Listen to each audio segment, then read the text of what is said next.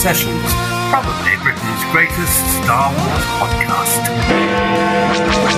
The Star Wars Sessions podcast. Oh, Palpatine loves a good Star Wars session. Absolute legends of Star Wars sessions. This is the way, this is the way. Please welcome your hosts, Matt Hudson and Luke Bly. This is when fun begins. Good morning, afternoon, or evening, wherever you are in the galaxy, and welcome to Star Wars Sessions. Come for the Star Wars, mm, stay for the sessions. My name is Matt Hudson, aka Jabba the Hud, and joining me as ever here in the cockpit of the Essex Falcon is the greatest Star Wars man, fan, and buddy out there. He loves a curry, he's got great hair. It's Master Blywalker, Luke Bly. How are you, sir? I do love a curry, Matty boy. Curry. I love the curry. I love the curry. Oi, oi, Savaloy. How on earth are you, Matty boy? Uh, yeah, I put in the F in filth, my friend. Not too bad. Oh. Um, nice busy weekend. I saw uh, a busy weekend with the young, the young Padawan. Um, seen a couple of films this week as well, which the um, the new Halloween film via Universal. Then I saw Dune on Monday, thanks to Warner Brothers. I sat right next to Mark Kermode as well, and I badgered him. Um, Mate, and that was that that that put the F I L T H in filth, mate. So it's, it's Mate, been a I'm- busy I- weekend. do you know what, Matty boy? I can't even lie. I am a bit jealous of that Dune viewing, so to be com- honest. The chairs were so comfy as well. It was the comfiest seats I've ever sat in. Um, but then I went to see the last duel last night as well. So it's film, film, film this weekend. But um, But that's right up your street, isn't it? It's a bit of me, that That's mate. your thing. It's My a bit. thing. It's a bit of you. It's a bit of Canto Bight, you know. A bit of So me. It's that- a bit of me. So me, I've been up down from the big smoke, um, hanging out with the Padawan, and really wishing I'd got more sleep. How about you, my friend? I mean, I, I can only imagine you've had a very uneventful weekend. Oh yes, very uneventful. Apart from apart from Matty Boy costuming as George Lucas himself at a fancy dress party. Yes, Yeah, boy. come on. Yeah, I was like, mate.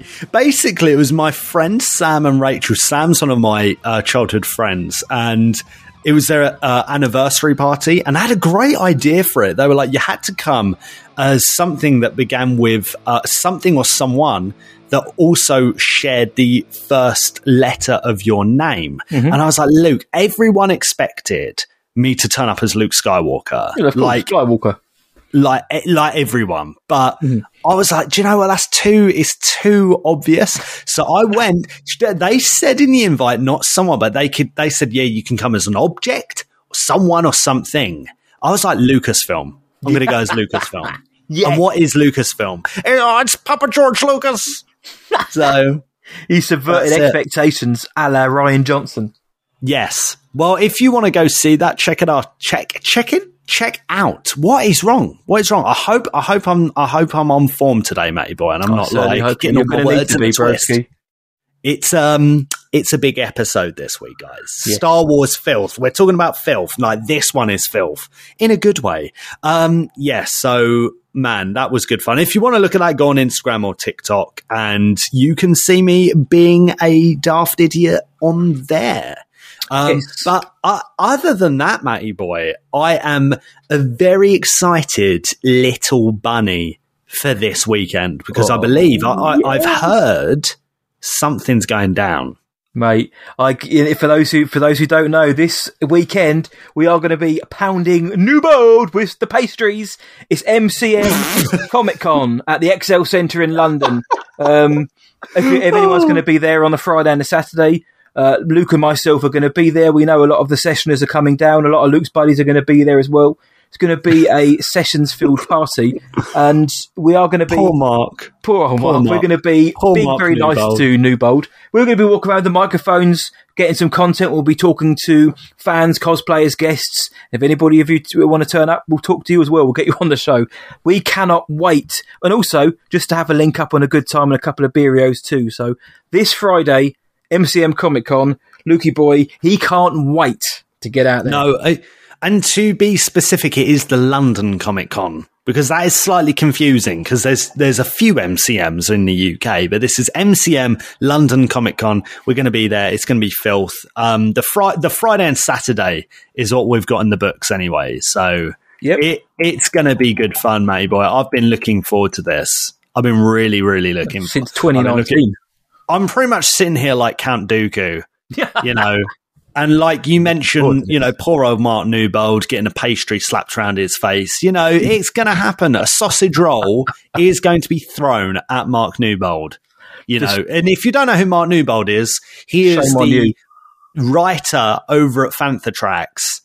Um, It's Star Wars also- Insider and byline Star- for Star I mean, this guy has. This guy's been uh, like a, a solid part of Star Wars fandom, particularly British Star Wars fandom for Three years. decades, but yeah, we, w- our our focus with Mark Newbold is just getting a sausage roll in him. So that's what's going to happen, and it, it's going to be a Greggs one, isn't it? So It's going to be a Greggs one, only a Greggs one. And uh, just as a disclaimer for any children listening, we do not condone throwing things at anyone, especially pastries, even if they are cold. Right, I've done my adult bit now. But yes, we are going to pound him with pastries. We are going to make sure it, they flake all over him.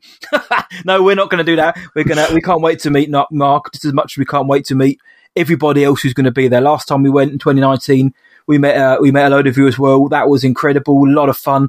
It's just great to see everybody's face, and like we said, it's been we haven't been to a con th- of this magnitude since 2019, so we can't wait just to get out and get amongst our people again. So 29 uh, this coming weekend, this Friday, which is as Luke Bly has re- reliably informed me, the 22nd and 23rd of October, Comic Con. Be there or don't, but we will be.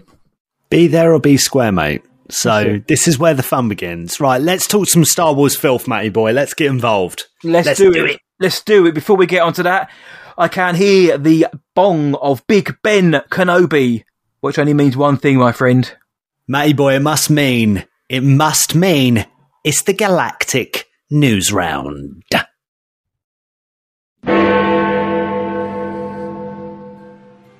Readers of the recently released The Secrets of the Sith book may have been treated to the first canonical image of Darth Plagueis. The digital Star Wars Vision soundtrack is now available from Walt Disney Records.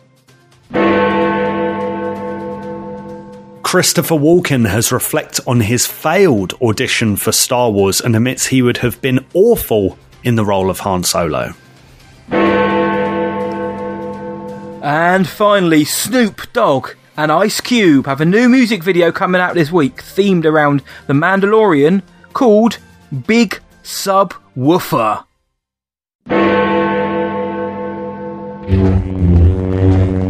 Hey, this is Vanessa Marshall, the voice of Hera Syndulla from Star Wars Rebels, and you're listening to Star Wars Sessions, probably Britain's greatest Star Wars podcast. Now, tonight, we are taking the plunge. We have had this particular episode on the back burner for probably the best part of, I want to say, 20, 18 months, basically. Since the rise of Skywalker, certainly since lockdown started, we've been meaning to do an episode on Reylo. Uh, but specifically kind of diving into what is it all about? Why is it so popular? Why do people like it? Why do people not like it? The legacy, the impact, everything that you can imagine that is Reylo centric. We're going to talk about it because it has permeated and punctuated the fandom since since the Force Awakens, and with every release of the sequels, that passion got bigger and bigger, and it grew into until it became this phenomenon within itself. It was it's unbelievable to see how much the Reylo uh, group has grown. But of course, with that, there are also people on the other side who who aren't into it. They they just don't believe in it, and we'll touch upon that as well. So Luke and myself are going to be diving into this uh, treacherous waters. However, I am so grateful to say that We're not alone. because tonight we are joined by Swedish royalty. She's been on the show before. She's a patron and she's an absolutely stellar part of the fandom. It's Matilda Backlund, all the way from Sweden. Matilda, the Queen of Reylo. How are you? I'm good. So glad to be here on the sessions tonight. Happy- Yes. Here we go. Oh, yeah. Goodness. Do you know? Do you know what, Mabel? I'm going to have a drink. I can't even lie. Do you know what, Matilda? As well, it's a special occasion. Like Matty Boy said with Reylo episode, we've wanted to do this for so long. Um, usually, I have a beerio or a water or something. I don't know, something else.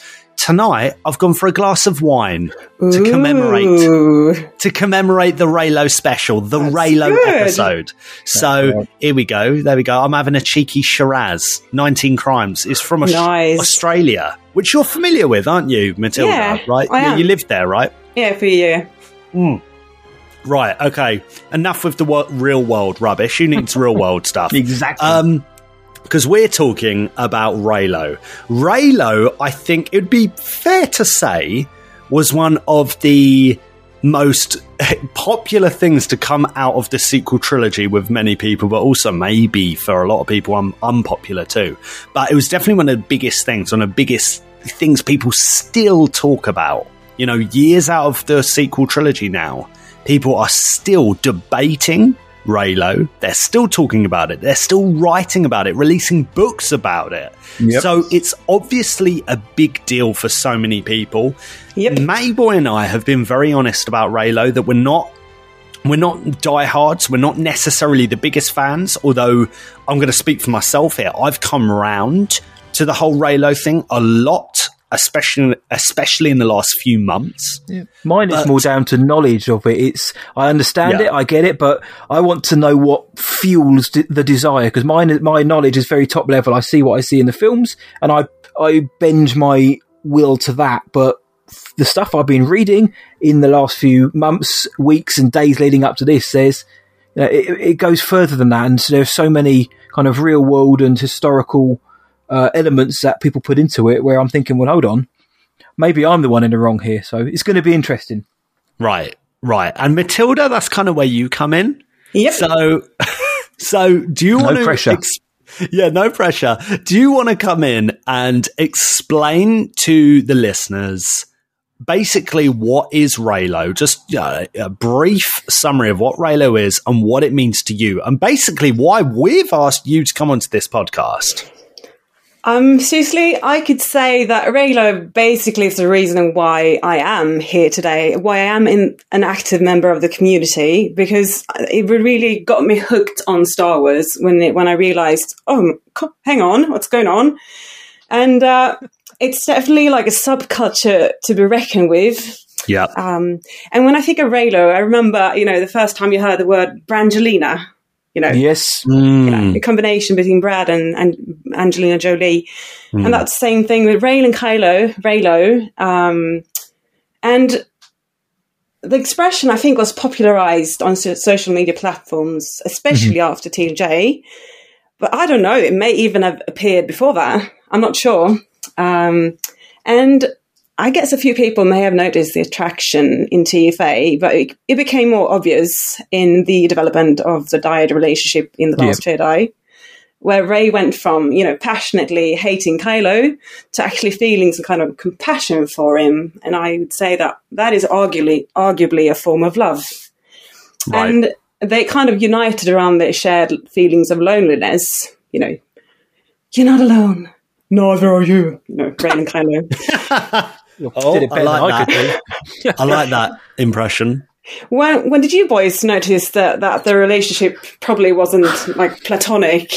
For me, it was de- definitely TLJ because in The Force Awakens, uh, it starts. It started with an abduction, and then it uh, went from there. Um, and obviously, by the end, they have they have the fight on Starkiller Base. But at no Yeah. point during that did I think, yeah, they're ju- they're just you know they're playing hard to get with each other. No, not whatsoever. In the Last Jedi, like you say, like you said, it's the compassion.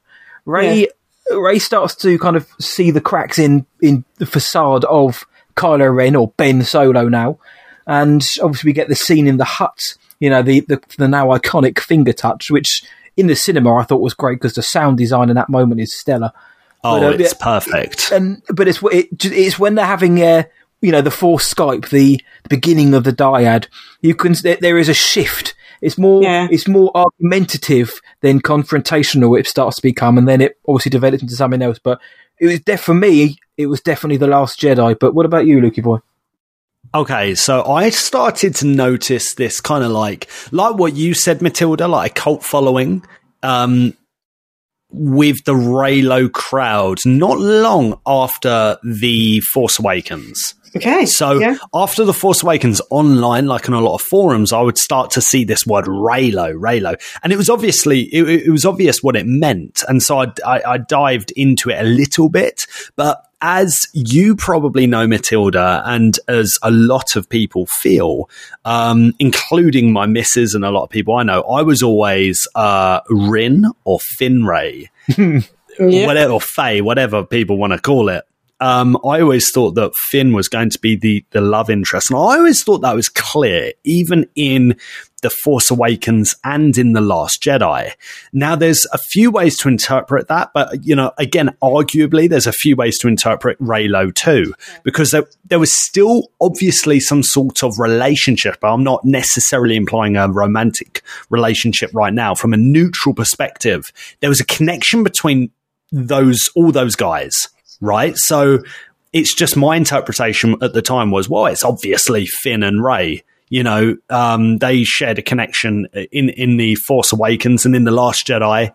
You know, the first person um, Finn asks about when he wakes up, or the first thing he says when he wakes up is, "Where's Rey?" You know, and Yeah. Rey, while she's on Ahch-To, is like, "Look, ask about this, this, and also ask about Finn." Like, so from my perspective, it always was Finn Rey, Rin, Finn, what, whatever that is, Faye. Um, with with the Reylo stuff, I, like you said, Matilda, by the Last Jedi, like this stuff was ramping up, like mad. Like, and I suppose when I'm saying um, Fe, uh, Faye, Rin, whatever, there's not really a word for that. Whereas No. there's clearly a word for Reylo yeah. right? Which is maybe a testament for that movement and a testament to that following. Um, but that's kind of my little brief, brief introduction to Reylo for me. I mean, there's, there's loads of there's loads of things to deep dive into this, but the portrayal in the films. Do you think that Reylo is clearly displayed in the Force Awakens? Because I think that's the one where you can probably argue that it's not the most. Uh, you know, I'm happy to be corrected here. What What do you think, guys? I think um, one could argue that there is an attraction, but it would be, you know, from Kylo's side in that uh, in that case. I don't think that Rey was, ooh, this guy is something. Um, Right. not really. You know, he uh, strapped her to, to a chair and interrogated her, tortured her. It's not like I don't know. There are people out there who find that really It attractive. worked for some but- people. Yeah, but I guess. yeah. True. Don't guess forget, we're a family I- I- friendly podcast. yeah, I'm joking. I'm joking. Yeah, Matilda.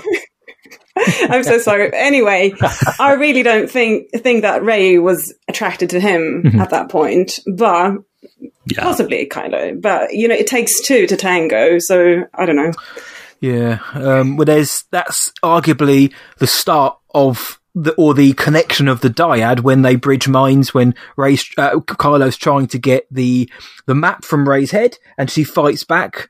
Uh, Yeah. Is that the moment where the not only did the Force awaken, but the dyad was.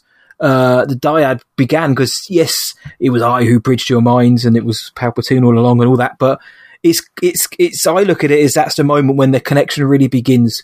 When Kylo's taken his helmet off, he's not just a monster in a mask. He's shown himself to be nothing but a human, a very good looking human with great hair, but he's a human nonetheless. Um, you know, flesh and bone, crude matter, fallible, infallible. You know, he's just a guy. I think that's the moment where you could arguably say now it started, but yeah, I can't see anything in the Force Awakens where to say that it was really there. But on the on the attraction, I mean, uh, when I rewatched that scene, and when Kylo takes his mask off, again the argument's also there that Rey kind of loses their breath somewhat because she's like, not only is he a guy, but he's a good-looking guy. You know, Right. Beefcake definitely Ben that. and the, the English Rose. Yeah. The two of them are clearly very uh, attractive. So there's there, there's an argument to be made there. I, I think, and again, this is all opinion for everyone listening. This is my opinion, and everyone else's has their own. But so I, I think that at the time it may have been a, a mutual opinion um, relationship, but uh, I can also see where you're like you're saying that it's in the Force Awakens. It's more it's more Kylo, but then then throughout there, you know, Kylo doesn't ever really stop. Except does he just does he want Rey? And again, this might be content. Does he want Rey for her, or does he want her to join him for their power to rule the galaxy? Yeah, Yeah, that's a good question. Very good it's question. a great it's a great question you know and I, I do you know what your point about when kylo takes his mask off i think that's spot on man. I think that's spot on because before that to Rey kylo could have been anyone or anything. And then to see this kind of young well kept guy behind this mask she probably thought oh that's not what i was expecting. Mm-hmm. You know Yeah, yeah. there's that there's that immediate kind of um what, what's the word that i'm looking for? Probably the fact that it was just her, her her own interpretations her own assumptions were you know effectively false at the mm-hmm. start. There was something beyond that just mask and you know weird voice. You know and Yeah. even even han says that right? Han's like you don't need that. You don't need that. Take it mm-hmm. off. Right? I- so I think like Kylo, he goes from uh, you know like a nameless. Uh, could be could be a droid. He could be anything Yeah. behind that mask. You, you couldn't know. He could be scarred, deformed, anything. He he kind of it's kind of dehumanized, or he is humanized. I mean, not dehumanized when he takes Yeah. off the mask. you know, he's a human being, uh, flesh and blood, not some kind of monster. Even though Rey says later, "You're a monster," but. Um, touche He's a human being, for sure. Yeah, people because people can say stuff out of hate anyway, and also Yeah. not everyone. I, I, you know, as an example, my mum um, thought my dad was a bit of a plonker when they first met. Like my mum wasn't actually a big fan, and it wasn't until they saw each other, I think, a few years later. My dad had effectively grown up a bit and grew as a person. That my mum just suddenly one day, and her words were like, "I just, I just looked at him in a different way. He, he just felt like different. He felt more mature." So I- I'm definitely a subscriber to this idea that you know not all relationships have like this perfect fairy tale start. In fact, a lot don't. And yeah, you know, it's such a complex topic, isn't it? Yeah. Such a complex subject that is way beyond just you know like physical attraction and you know um yeah just just um what what's the word i'm looking for again like standard feelings it's way more complex than that so Yeah. yeah, I, I think th- where things really get spicy is the last jedi i think Yeah, with the force awakens with it, it, it, it is what it is. And I think the scene you've just described is really important. There's obviously the duel, which is great. Um, and there's, and also Kylo, there's, there's a lot of argument there. And a lot, what a lot of people have said is that Kylo could have killed Rey and he didn't. Yeah. You know, he, he was toying with her. He was say, basically saying, look, you need a teacher. You know, I can teach you. I can be that. You know, that's very, that's very forthcoming, isn't it? For, I don't know. What do you think? Yeah, for sure. And also, I've heard um, there's a discussion going on uh, about the comics saying Yes. that this dyad connection didn't just happen then, it happened in the past. You, one could argue they they were born with this co- connection. It was developed over years. It was just there. The force had connected them earlier. So by the time they actually meet, you know, um, Kylo says, "What girl?" Yeah. as if you kind of is the black girl, you know, the girl of my dreams, the one that I, you know, have some kind of weird connection with. Um, who knows? What do you I think? Wouldn't be, I wouldn't be against that. I mean, if again the Force works in mysterious ways, we know that, and I, I wouldn't be. And look, look at obviously the the mysterious circumstances surrounding the birth of the chosen one. You know, if if that if the Force can manifest that, there's no reason why it can't. You know, connect these two people from birth. Or I mean, there's nothing to say they can't do that. Uh, uh, the reasons why, first, there doesn't always need to be a reason, but that, that the, the the dyad kind of prove that they are two parts of the one whole. That they are they to to, to get uh, individually they are strong, but together, you know, they are complete. Uh, that to me is poetic, mm. especially if it's from both, but they just didn't know it. It was that potentially that moment in TFA where they finally kind of lock minds at that's when it, uh, that's when it's exposed and almost like the force meant for that to happen. You know, yeah. we all know that the force has its has a has a way of making things happen. But um, I like the idea of that, and I, I, would not be against it whatsoever if that if that was the case. So, um, what I wanted to ask as well, we are uh, obviously we're we're active on the on on the socials, on the tweets and the Instagrams and all those good stuff on the TikToks, but the the fans are really what made Reylo a thing. You know, yes, it's based on what happens in the films and to an extent the wider canon, but yeah, it's the fans who have taken this idea now uh, and run with it. And it's not just people talking on fan boards or on social media. Like we said up top, you know, there's there's some fantastic, stunning artwork. There's poetry, fan fiction, stories written about Reylo and and, and you know the passion towards them. Now, I know you're um, involved very much in that side of it. So, you know, what? Firstly, shout out to some of your favourite artists and creators, but you know, how, how has that been? Because that's almost now like a subculture within itself. You've got Star Wars, and then you've got you know these this other community creating mm. Star Wars content, but you know it's very niche. It's it's for them. That must be special. Yeah, I love the Reylo, Reylo community because we have we share so much joy, you know, jokes, a lot of silly stuff, um, but also we find it really beautiful the story, and you can draw inspiration from it and create something new.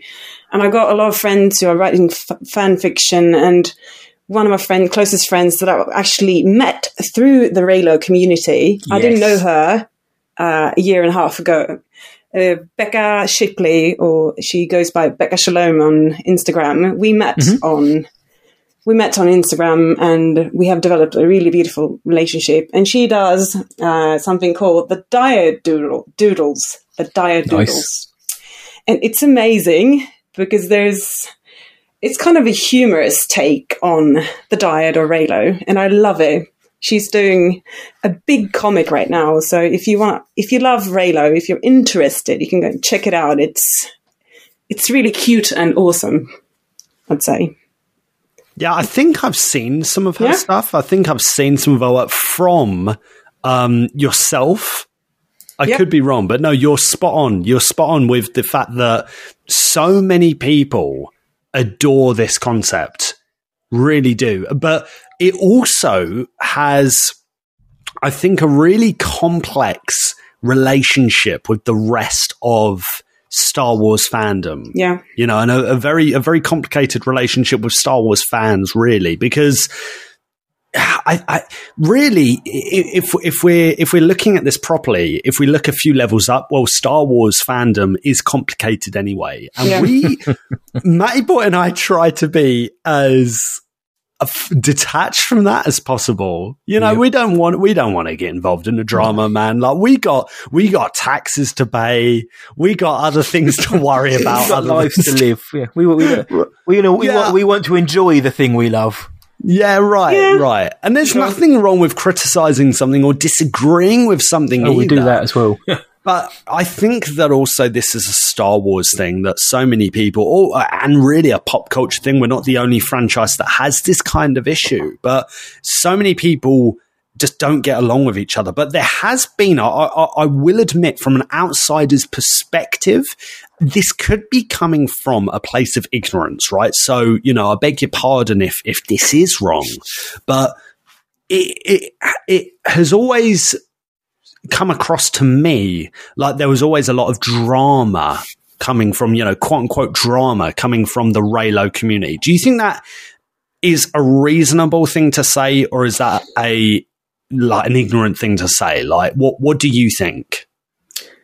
I've just found social media in general uh, has a lot of drama in it, and it really yes. depends on who you're talking about because um, I mean I'm a teacher. I work with 12 to 15 year olds, and there is so much drama going on on social media among these girls, especially. Mm. I have a lot of girls in my school, And the same goes for, you know, the Star Wars community and the Reylo community. There are a lot of young people, teenagers, um, people in their 20s. And I would say, Yeah. without being disrespectful, some of them are not very mature.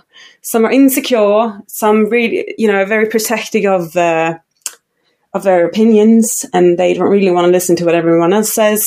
So, Right. and get offended easily and, you know, really can't leave things be. So that, therefore people kind of jump on each other and there's, you know, there's arguments from the left to right, but mm-hmm. generally, I don't find that there's a lot of arguments between Reylos. It's rather than, it's rather like people who don't like Reylo going in, Yeah. picking Right.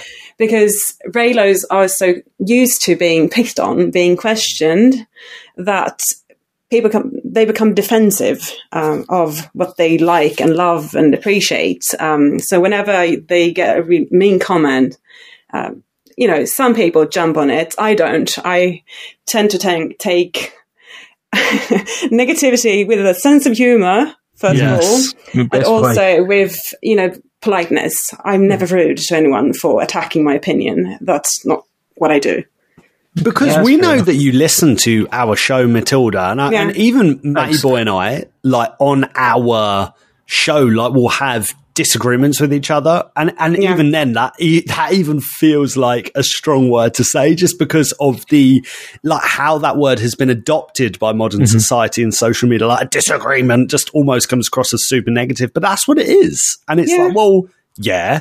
And we can get we can get on with it. He's still like a very close friend of mine, And my we best do Star off- Wars bud. Right? we do it off there Yeah. as well. And one of the things I have noticed about about the Reylos, the Reylos, is that um, when there has been the discussions with those who may not see eye to eye, even not necessarily even attacking, but people even like me or maybe even Luke who are kind of saying, well, you know, what, what what's the appeal? What, what is it all about? The I I generally see uh, the there's a real passion and there's a real desire to want to educate people, but not for it never comes from a kind of uh, pious way. I never kind of see it as people on a high horse trying to you know look down and patronise for not knowing what this is. It comes from a place of love. You know, people are very passionate about this, and Yeah. they just want to you know share that with other. And I gen- genuinely mean this as well. Um, Yeah. And I'm sure there are some which are a bit spikier than others, but it seems to always come from a, a real place of just like peace, love, and harmony, almost. Where this is something we love. What we, we love Reylo because it is. We, uh, my understanding is it's you know based on a on chemistry and on a fizzing love.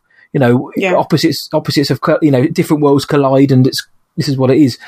Um, so it's built from a good thing, and and ninety nine percent of the interactions I see are people just you know uh, portraying that through their social posts or their artwork, and uh, which I and again in this day of fandom and social media, that's a very very rare thing if you ask me. But that's one thing I have noticed is that ninety nine percent of the time there is a real air of positivity to the community. For sure. And I think, um, without without being, you know, speculating or anything, majority of the Reylos are ladies. That's- Uh, they possibly yeah. are. possibly. Um, And I I find that uh, Eh, nowadays, you know, when I was younger, you could always have the sense of ri- rivalry going on between women, and mm-hmm. I just feel like women are supporting each other more than ever right now because you know the world is tough. There's so much going on out there, and Yep. it's not easy being a girl growing up and not even being a woman. So it's important having that kind of girl power support. And I've just really found not just Becca that I mentioned before, but a few other women. We have like a chat where we we support each other, you know, through a lot of stuff. Uh, you know, the good good things and the bad things, and it's really, really important, I guess. Mm, That that's really good to hear. That's nice to hear. As- Again, especially um, coming out of that, like the social media chat. Really, that's that's fantastic because I think, it, like you said, Matilda, I do think this is a social media thing, particularly on Twitter. You know, Twitter at times can just be a really tough place to just go and read stuff. You know, it can be really, really tough. Uh, and I don't think it's natural to us. But anyway, we're kind of going into a topic that's not Star Warsy with that, I suppose. But I want to ask you a question, Matilda, because Sure. for for so long, people were were fighting this corner, you know, for Reylo, for this relationship, for this kind of idea, you know, and people love ideas. They will fight for ideas, and I to- I totally get that.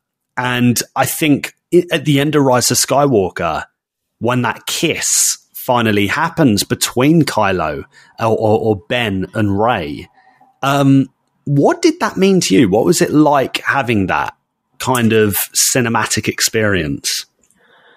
You know what? The whole Exegol uh, interaction between Ben and Rey was really, really climactic for me. I mean, it, honestly, when I think back, when I look back at it, I still kind of treasure it, those moments. Good.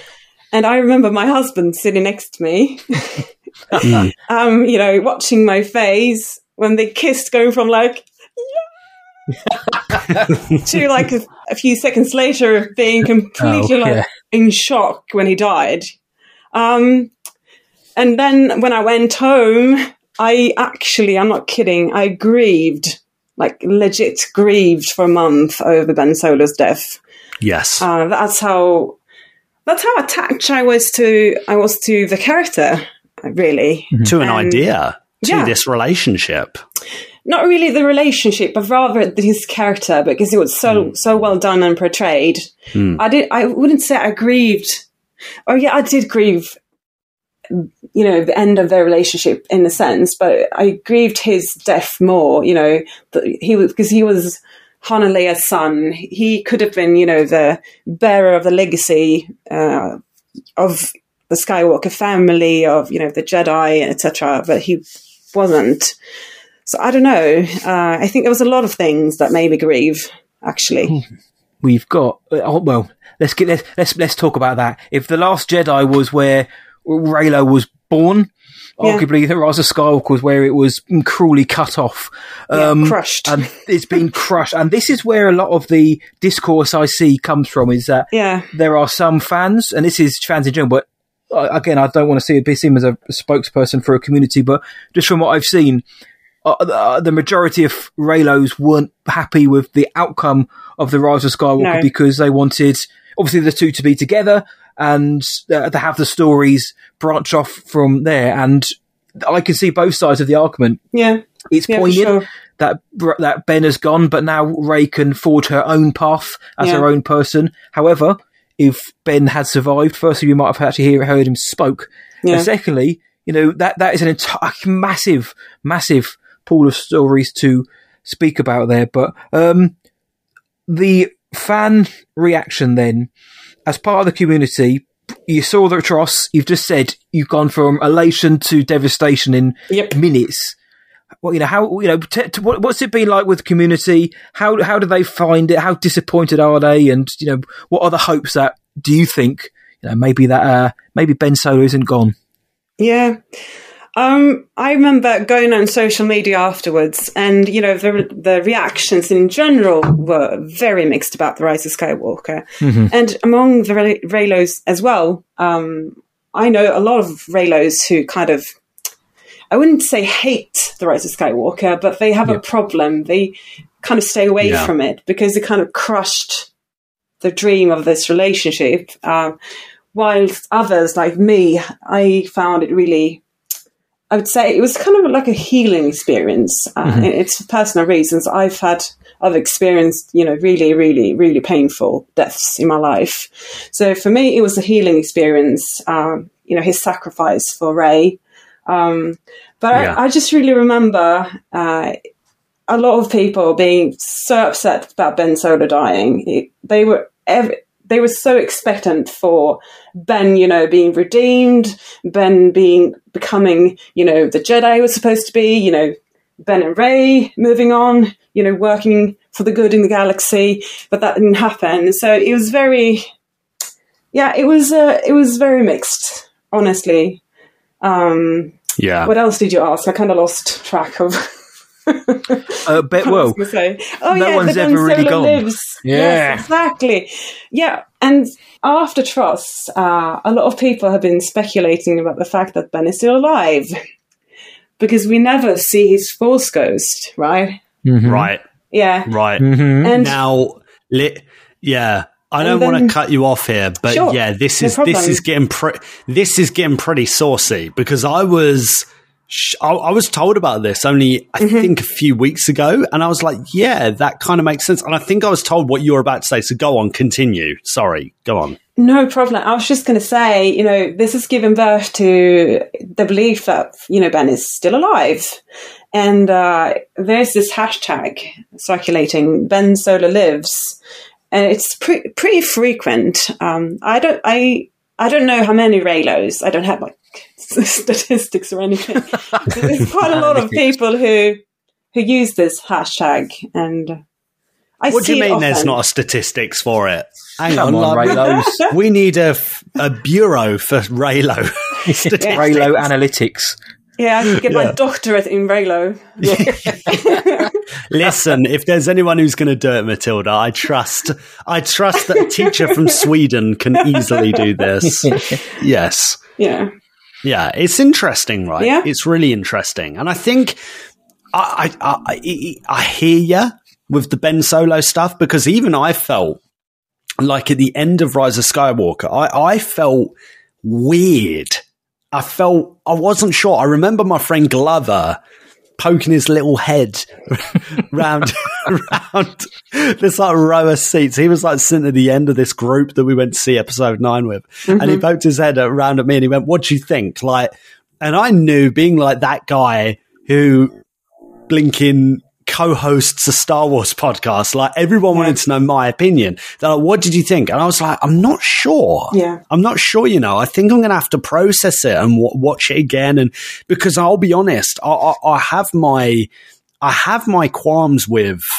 Rise of Skywalker anyway, but that ending, I think if they did the ending different, I think I would be maybe or probably a lot more forgiving of the mm-hmm. Rise of Skywalker in mm-hmm. general for me, right? Personally, because that ending, I, I, I'm not entirely sure it tells us a lot about hope. Return of the Jedi. It, it clearly ends with just hope and optimism and happiness. It's just, Yeah. it's just pure happiness. And it Yeah. is the way it's conveyed. Rise of Skywalker, I think, oh, this feels a bit weird, doesn't it? Yeah, It feels yeah. like Rey is now a widow all of a sudden. And she weren't able, it's like she just got married for a year and she lost her husband. You know, unfortunately, I know that does happen. And maybe I, I'm not trying to make it into a trivial matter, but mm-hmm. that's just how it felt. I don't know. I, I mean, I actually have thought a lot about about that because I think they really, really should have, in some way, uh, you know, commemorated Ben's death or his life, really, because there's no- nothing after his death. It's like he's erased. He's gone all of a sudden. Like Yeah. there's no Force Ghost. There's no reference, clear reference to his death or anything. Which I know there's a lot of people being upset about that. Yeah. Um, you know, where you, for example, you had uh, Luke burning his father's body. Uh, there were moments for Leia, there were moments for Luke and Han, but there was no moment really. There's too little time. That's where I have I, I can actually criticize uh, TROS, uh, even though I love that movie. Um, it was so rushed, so there was no Yes. time to, you know, just breathe. Um, Yeah. oh, yeah. I missed that moment where we could like mourn his death, but they wanted it to be a happy ending. but then yeah, happy could have had ending. it didn't become a happy ending anyway because it was It's so like- okay. It's okay, guys. Rey has a droid, and she's looking at the sunset. Exactly. Yeah, Fine. everyone was like, you know, a happy ending yeah. of that. Yeah, uh, with Ben Solo in there somewhere. Uh, he- uh, I, I would have had to be on Tatooine because it would have been really odd if when everyone's cuddling on uh, Ajan Kloss, if she looks Yeah. over and Ben Solo's just kind of like hanging from a tree. Hey, I mean, it, hey, it would have been hot, but. Um, well, okay, Ben Solo lives. Hashtag Ben Solo lives because there's um, that's going around. But the Yeah. question is on that: Does he? It's all well and good. It's all well and good. Everyone's saying, you know, Ben lives, or we didn't see his Force ghost, or how hmm. romantic would it be? But what are the chances? And, I, and I'm talking obviously from a from a realistic, practical, from a fan point, from a Lucasfilm point of view. Is there any chance? This is both of you. Are they, uh, could they? Would they? Should they bring him back? Can I jump on that question? Because Yeah, sure. I've given it some thought. You know, if you really want to discuss this question, you should go and consult Girls with Sabers. Oh yeah, super into this, uh, amazing experts at this. But I would say that it really, really depends on Adam Driver. yeah well, yeah. He's a busy boy. Like, yeah, he honestly, I, you know, considering the fandom, you know, the response to his role and the cult following around him, I am doubting that he's very tempted to go back to Star Wars very soon. yeah, So I'm wondering, even if there's so much money to be made, I'm just wondering if they're going to jump on it if Adam isn't on board, because he was the one who really, really created uh, Kylo into and Ben into what what he became. Um, I think Adam is really essential for the role. So I'm, oh, I'm Yeah. I don't know. What do you think? I would not be down for a recast at all. No. I think Adam Driver's one of my favorite things about Star Wars, Yeah. let alone the sequel trilogy. You know, in general, we we are very very fortunate to have such talent in our Oh, franchise, right? Oh yeah, you know, in our little uh, space family. So I don't know, but I think I think with the Ben Solo stuff, I again, it's something that I've been reading into and maybe I've been educated somewhat on in the last few months, Matty boy. But I think it's that. Well, where was his Force Ghost? Hmm. I- It's that. It's that. It's like, yeah, where is it?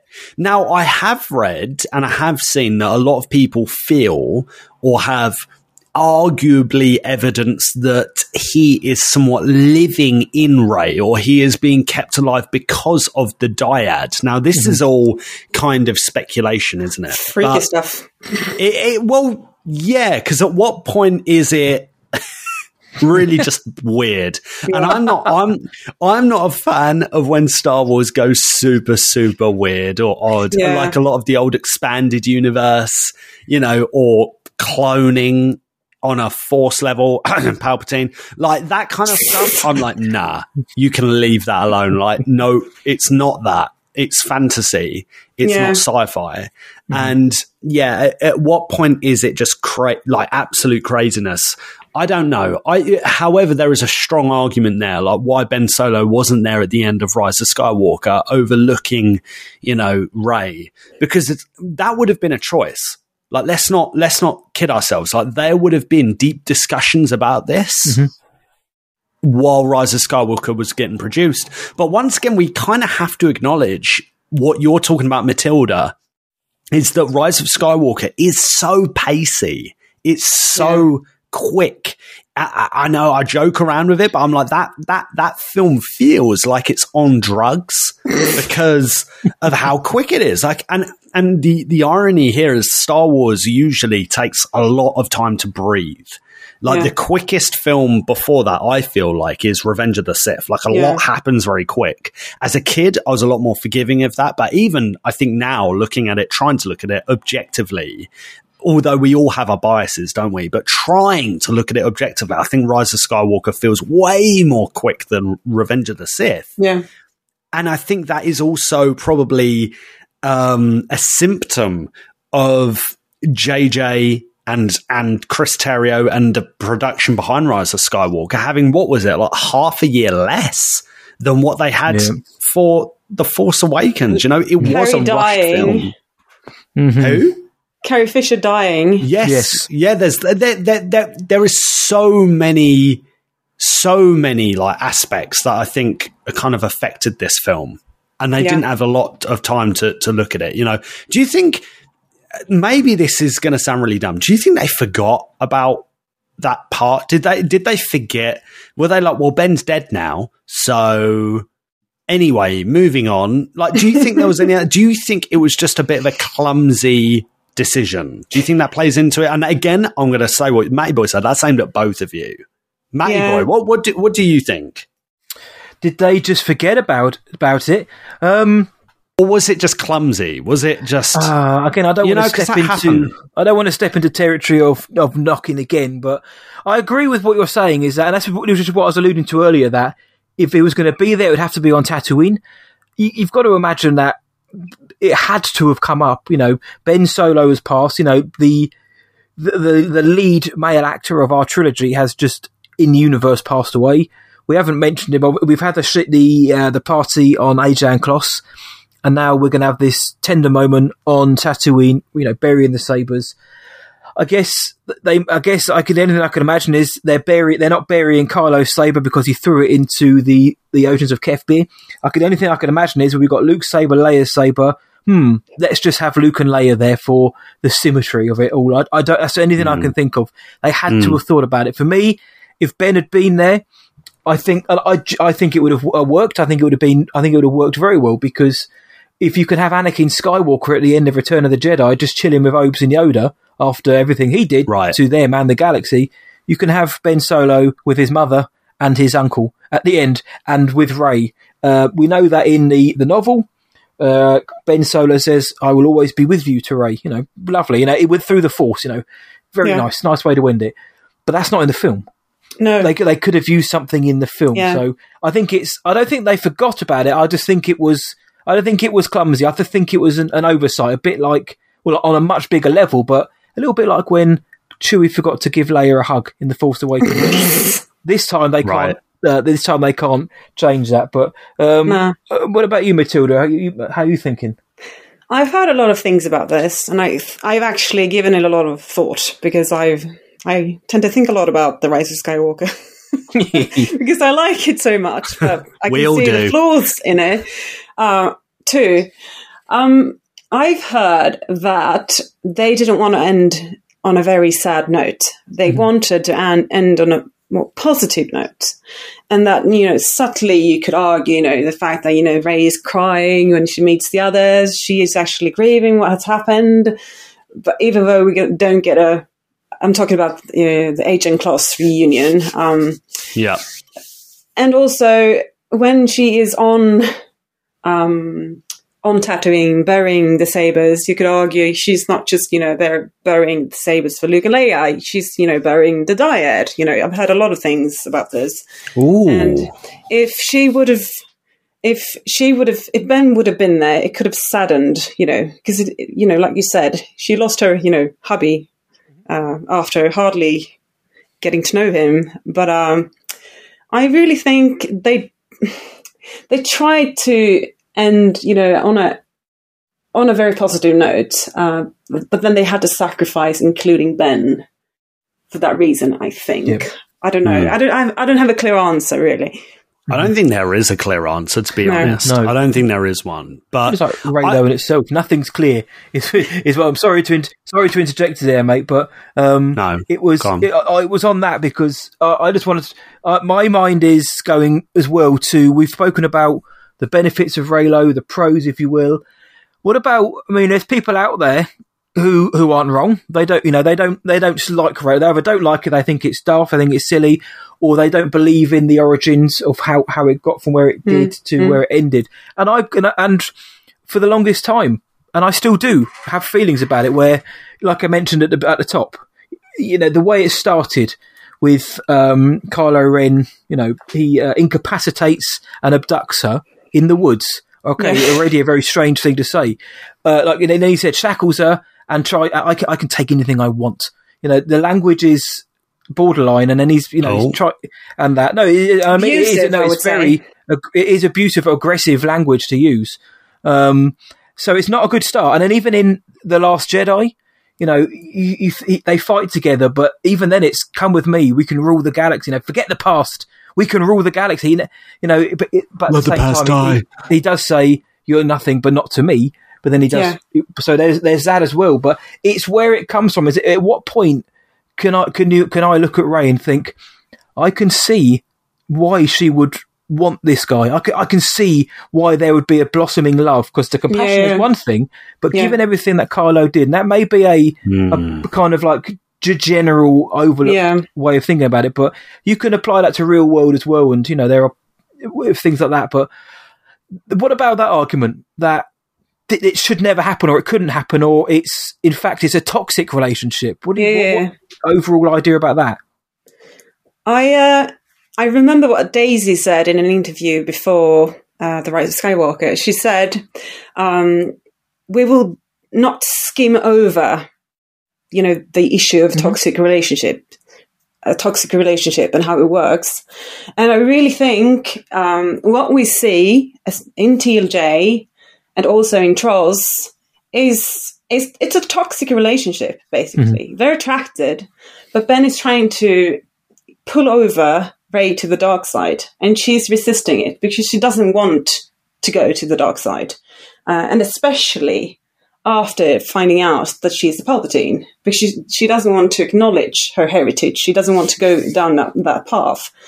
Um, I actually wrote about this. It was my first social media uh, entry. um, yes. where I I find that Rey couldn't fall for him until he was Ben, Mhm. and n- maybe not even really. It's kind of weird, but in my mind, until after he he saved her from death. Yep. I think that's the point where they could have. That's for me, you know, where the dyad ends, because I tend to separate, you know, the idea of a dyad um, as it could be romantic, it could not be romantic. But when Reylo, a relationship could start, that's, you know, after uh, Kylo has, you know, given his force, life force to Rey, Yep. sacrificed himself. Not before that. Yeah. But that's again, I saw some comments on social media of people saying like, I, I, like they struggle to get past that. They struggle with the idea that Rey can look beyond what like horrors she's seen. You know, this guy do, for example, killing Han Solo. Yeah. You know, so I, and again, that's probably something that I struggle with too. That's like, well, how can she be like, how can she be in love? I mean, I'm not saying that this doesn't happen, but I think it's an interesting choice of storytelling that is like, well, how can she look at that and go, I still love this guy, but he murdered his dad. What what do you think the reason around that could be? Do you do you have an opinion on that, Matt, or do you think, or do you pretty much echo what I'm saying? What do you think? Yeah, no, yeah, I, I know, no, I do, yeah, and um, and and to Matilda's point as well is that maybe uh, uh, when because she says, you know, I, I wanted to take your hand, Ben's hand, but then when he gives his life for her, he gives his, you know, force energy to her uh, and and prevents her from dying or resurrects her. Sorry, yeah, that that then is a you know that's seeing someone. I know it, it, this does not erase anything else, but it's seeing someone in a different light for that moment. You know, this is this is the person I thought you were. Uh, and in Star Wars terms, was he just cl- clouded by the dark side? And at the end, we all know that was Ben in his true self in his good boy Yeah. jumper. So um, I can see Oh, at yeah. that moment, I can see it, but realistically, I think from the outside, you needed that mo- big moment because without that moment, if, if let's say they fight Palps, they they barbecue Palpatine again, and then they just embrace and have a snog. Hmm. I, I'm not buying that for one minute. but the fact that he gave him basically gave himself for her, I that I can see there, like you say, that's the seed of the Yeah. relationship. But obviously, Oh, true. it was taken too soon. Can I just interject? I Absolutely. I think there was one moment actually where Rey kind of realized I'm not I'm I'm no different than Kylo, and that was on uh, uh, Kef Bir. Uh, and when she pulls, you know, she pierces him with the lightsaber, his lightsaber, yeah. and she realizes, you know, I'm I have as, as much darkness inside of me as as he does. I'm no Oh, better man. than him. Mhm. I'm I'm no better than him. And I Oh, think my after word. that realization, she goes, you know, you know, who am I? and she doubts herself. She goes, you know, burns his his uh, spaceship, and Luke arrives, you know, etc. etc. Uh, on Ahch-To. Uh, I think that was also a turning point for her. And Oh it my was word, a turning point, that- point for him too, you know, because he he sees the memory of his father. And he he can see Yeah. someone else doing the same thing. Yes. And that's why Oh my word. You- That's you've so done it. good. You've sorted him out. That Lionel is Ren. so good. Renlo. That is actually I can't even lie. I can't even lie. That is sick. That is so good. Thanks, That- Matilda. sorry, You've and Matty, Matty boy, it's so good. So good. Thank you. We've been waiting for one of those. Oh my word, that's so true. Yeah. Yeah, man. See, Matilda, that's why you're on this episode. It, it, it is that it's to, it's to bring things out like that which may be hiding in plain sight, or Yeah. things that we, or or just to look at something in a different with a different set of glasses on to Yeah. get a different meaning out of it. And Yeah. I mean, this story isn't it's not new for um, culture in any No. way, shape, or form. And I know Nope. that you've got plenty of examples, and as does the Reylo community um, of you know how this has been. Uh, how it's been inspired by other stories. Um, Sure. By all means, please do uh, throw some at us. I'm just going to be really quick about the first examples. Uh, stories Mm-hmm. about, you know, bad boys falling for good gals, like Hades and Persephone, you know, Greek myth- mythology. I'm just going to name drop here. Romeo and Juliet. Reylo is a classic Shakespearean, oh, sorry, Shakespearean tragedy. Um, Mhm. and then we have Wuthering Heights, uh, Catherine and Heathcliff. Um, also a very dark story uh, with gothic elements. Uh, and I think Reylo has some gothic elements to it too. Uh, and of course, Beauty and the Beast, very much Yeah. Yep. similar in some ways. But Beauty and the Beef. beef. yes. yes. It's true. Uh, I mean, But there is one story that actually, uh, you know, has been inspirational for the filmmakers. Drop it. Drop it, Matilda. And that's Pride and Prejudice Oh. by Jane Austen. Yep. And it happens to be, you know, ex- coincidentally my favorite novel. Nice. And while Adam Driver was considering the role of Kylo Ren, Eddie Redmayne, among others, auditioned, auditioned for the role. Yes, and he did. had to read some of Mr. Darcy's lines. No, you, no. Mr. Darcy. Yes, it's true. He did. I think I've heard that. Yeah. and I've Yeah. forgotten it. It's in Variety, an article Hmm. in Variety. He said he flunked his audition terribly, miserably. Um, anyway, Adam never auditioned, and they knew when they set their eyes on him that he was the right man for the job, which was true. Anyway, uh, Pride and Prejudice, spoiler, is about Elizabeth, who's the second daughter of five, and their mother does everything to see them married well. Uh, But Elizabeth is, is disgusted by the proud and disagreeable Darcy, just like Rey is repulsed by Kylo, Right. who also thinks that he's superior to Rey. You, a scavenger. anyway, What girl? yeah. Darcy falls for Elizabeth and makes one of the most infamous propo- proposals in literary history. Kylo also makes a strikingly similar invitation for Rey to join him in Yeah. TLJ. Both Darcy and Kylo manage to express their respective to their respective love interest, if you will, that they're attracted to them, but that they're also beneath their standards. You're nothing, but not to me.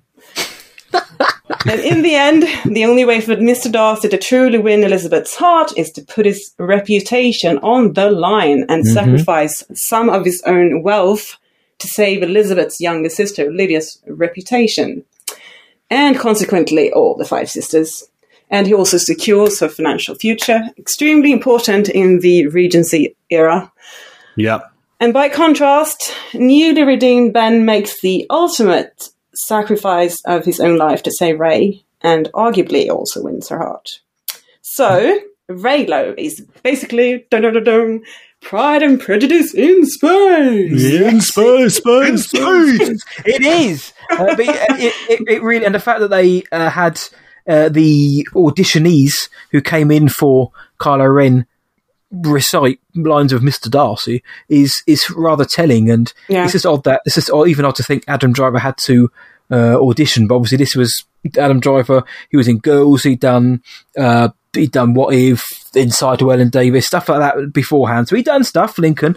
But now this catapulted him and Daisy into the into the stratosphere, and the, luckily for us, the two of those, a lot of Reylo is also built on the fizzing tension and chemistry between them, and it happens Yeah. to help. Sorry, that they both have a fantastic chemistry with each other. For me, Yeah. if I'm gonna if I'm gonna lean my hat on Reylo, if you're gonna ask me what makes Reylo, what do I think is the most important thing about Reylo, uh, or the most telling?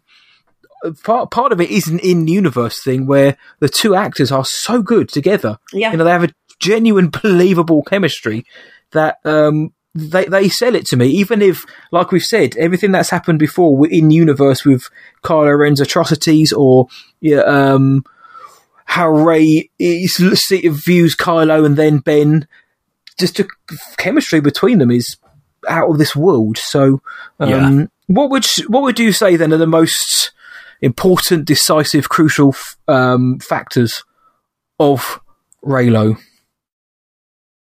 Me? Yeah, well, but what about you, Lukey boy, everyone? Everyone. Um, yeah, definitely the the English rose and the beefcake. Beefcake. Yeah.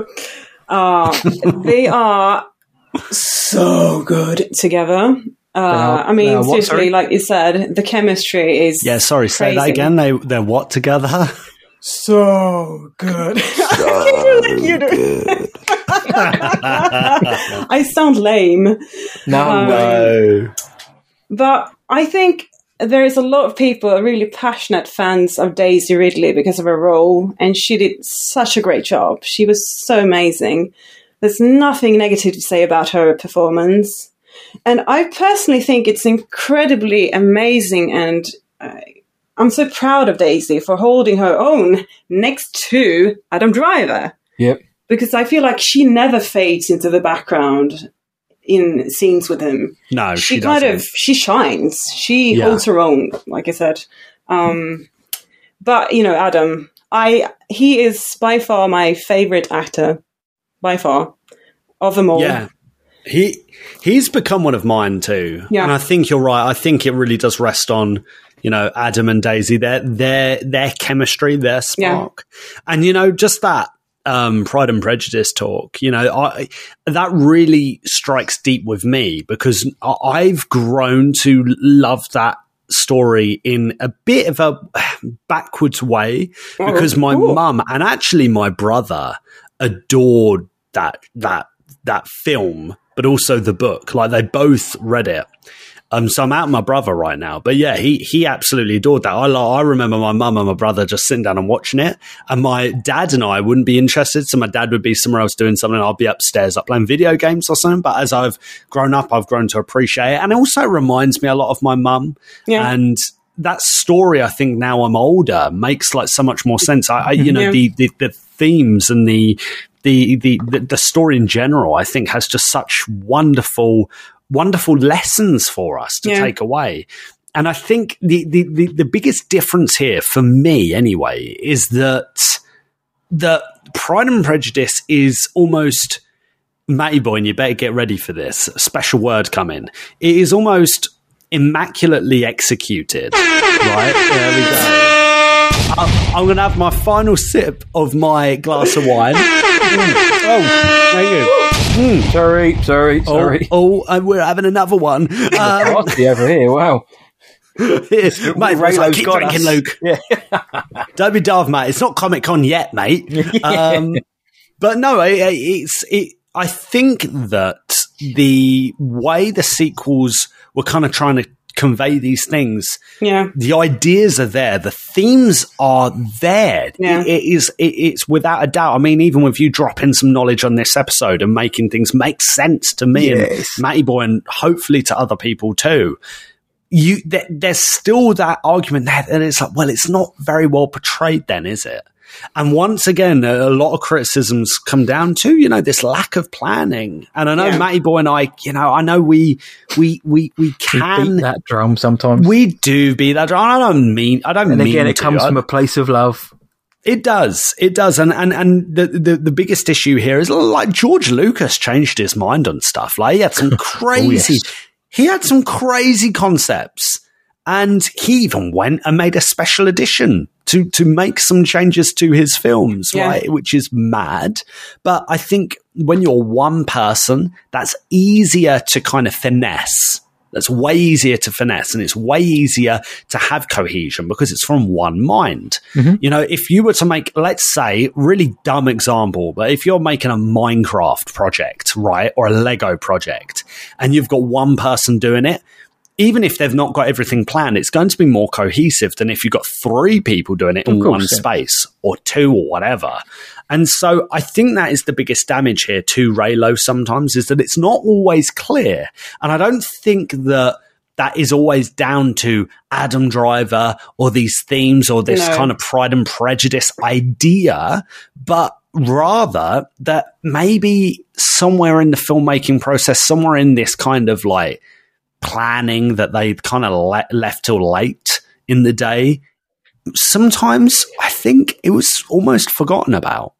That's what I feel like. And Yeah. it, it, it- they need to do that ending to kind of go, no, yet this is a thing. This was something that was kind of planted earlier on. You know, even with what you're saying, Matilda, with that um, Pride and Prejudice readout that they were doing in the auditions, well, that's quite clear, isn't it? That there were some sort of intentions from the start from that perspective. But I don't know.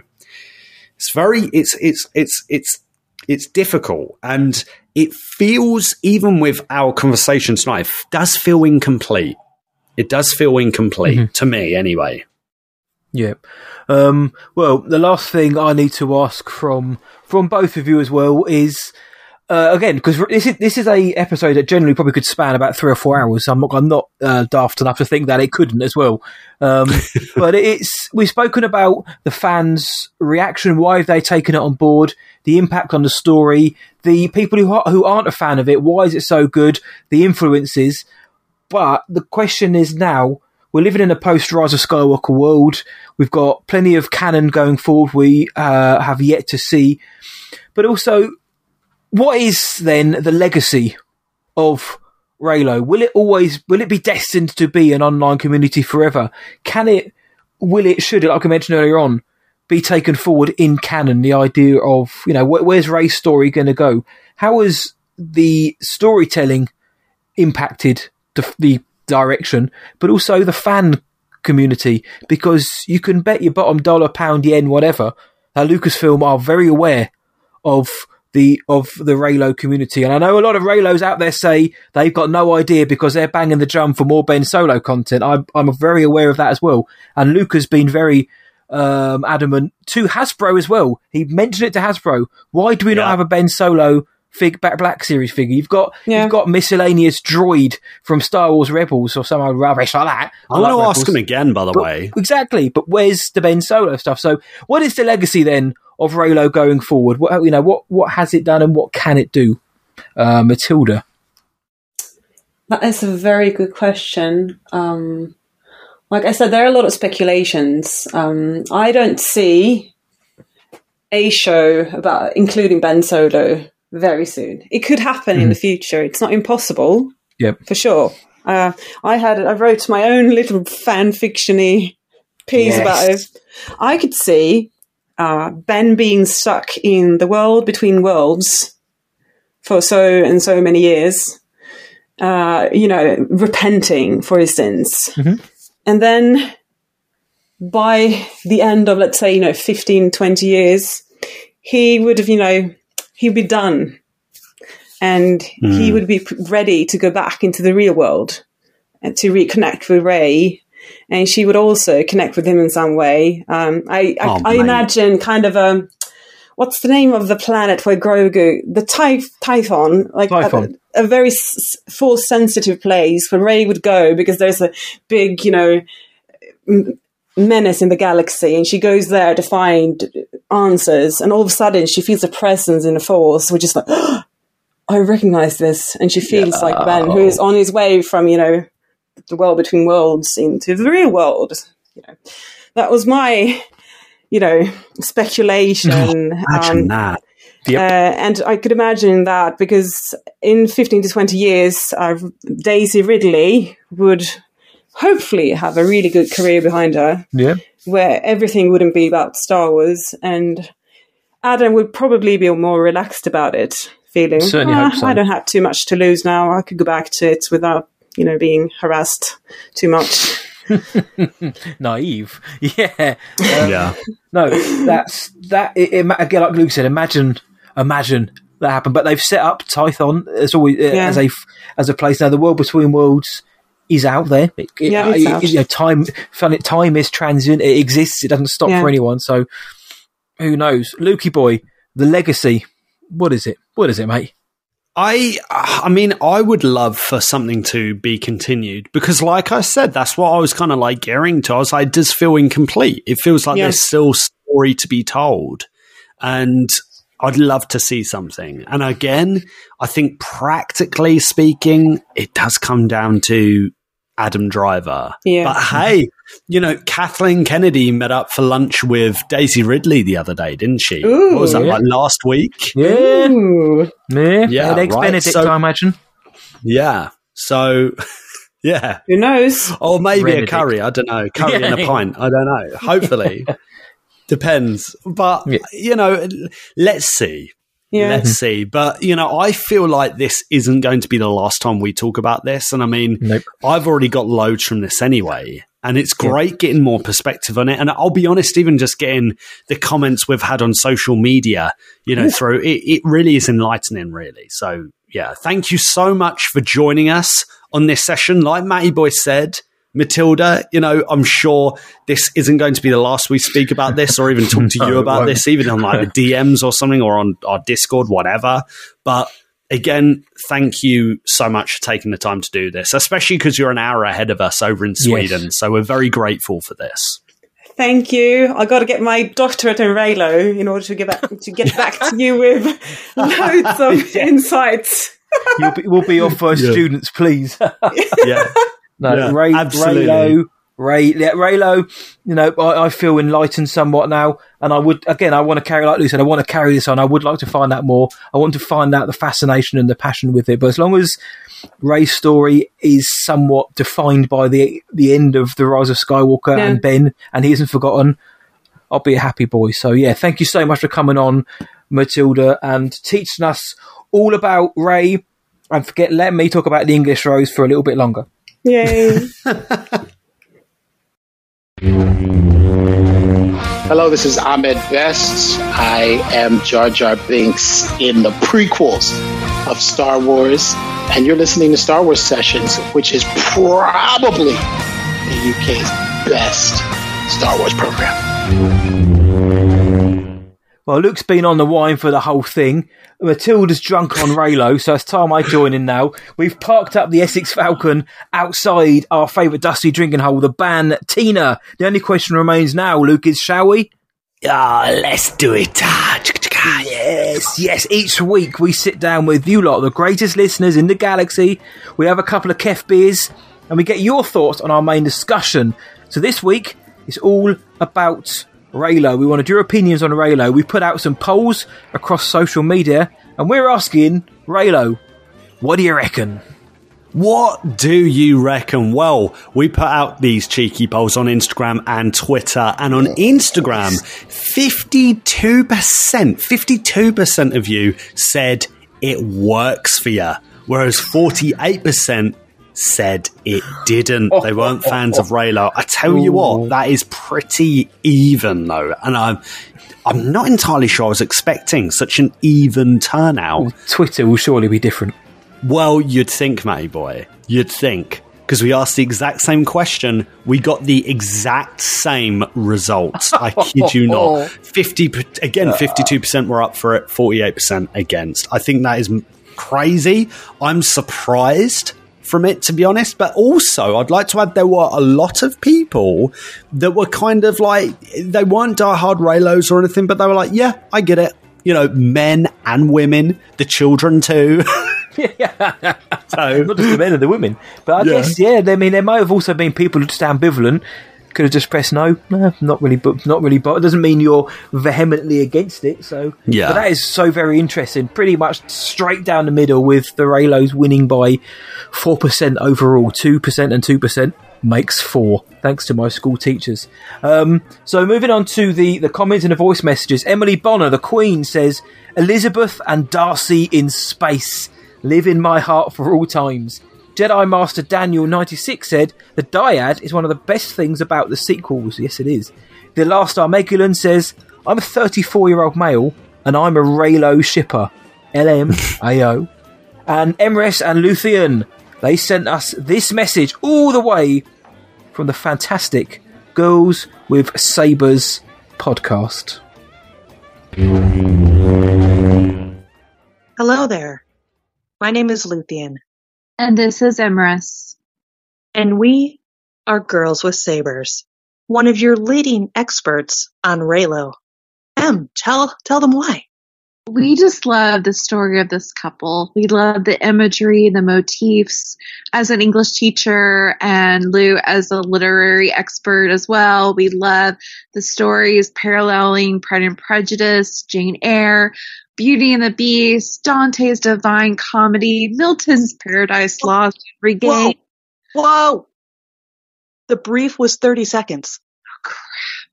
Oh, I shouldn't have said crap. It takes away my is hard. It's okay. Let's just let's just tell them that ship Reylo because it makes literary sense. Perfect. What she said.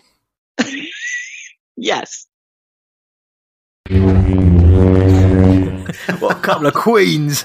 the queens of Reylo right there. Emrys, Luthien, thank you so much for giving your time to come on. If you haven't checked out the Girls of Sabres podcasts, what are you doing in your lives? You'll listen to one episode and the next time we'll be going, more! Because you'll want more. So uh, thank you More! Yeah, more! More! Oh, love Go. it. Absolutely love it. Oh, so good. Uh, Jyn Erso says, I'm personally not a fan of the Reylo thing. Their conflict and ultimately the bonds they shared. I felt it didn't need to be romantic. It just felt like they made it that way because there was a format predictable uh, outcome. Uh, Liam Collect says it's something I'm still not totally sure on how I feel about the sequel trilogy, and I love the films, but that's okay. I have plenty of years and rewatches to make my mind up. I'm still convinced that a romantic connection is inferred, although I'm told the novelization goes some way to confirm this. I think it's a bit more open to interpretation, which historically people don't tend to like in stories. Hmm, Interesting point, Liam. Uh, Dinuno Seven says seemed very unnecessary to me. He murdered her space dad figure in front of her, and she smooches him later. Hard for me to get behind that. Hmm, well, we obviously addressed that in the main topic, and Matthew Brazier sent us this cheeky message. Let's hear it. Hi guys, this is Matt from Twin Sons Collecting responding to your Reylo question.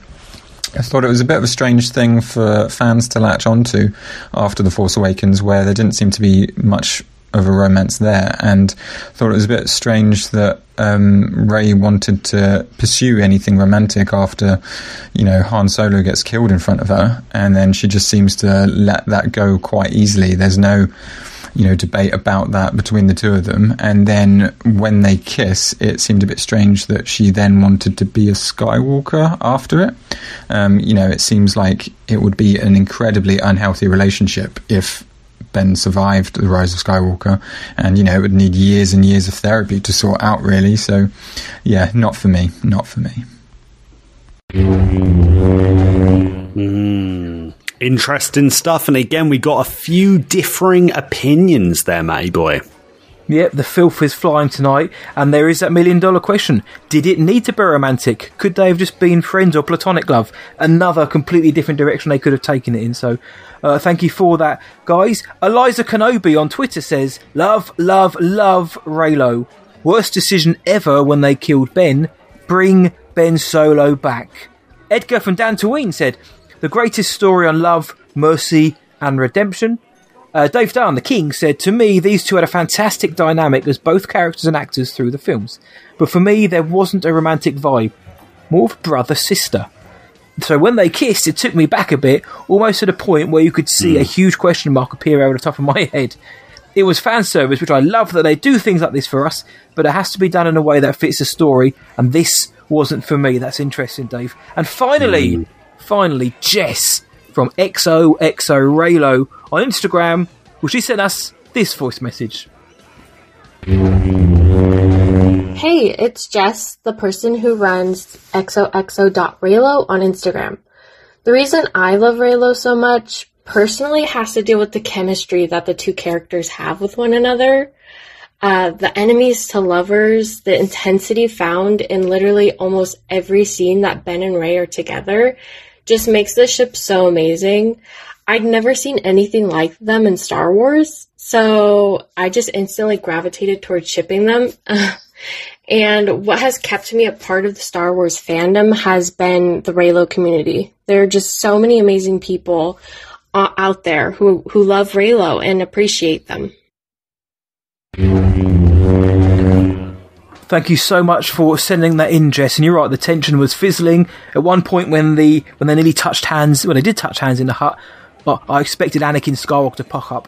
This is tense because it was. there really was. So thank you so much for sending those in. And Luke and myself, I think we both agree the utter gr- uh, outpouring of messages from people on both sides of the Reylo discussion has been fairly overwhelming in the last week. It's been fantastic to see, especially for the vast majority, 99% have been, they've been chill, they've been positive. Even those who don't dig Reylo, uh, they've said their bit and they've moved on and it's been uh, in good nature. So my phone has, uh, you've been blowing up my phone like Beyonce said in telephone.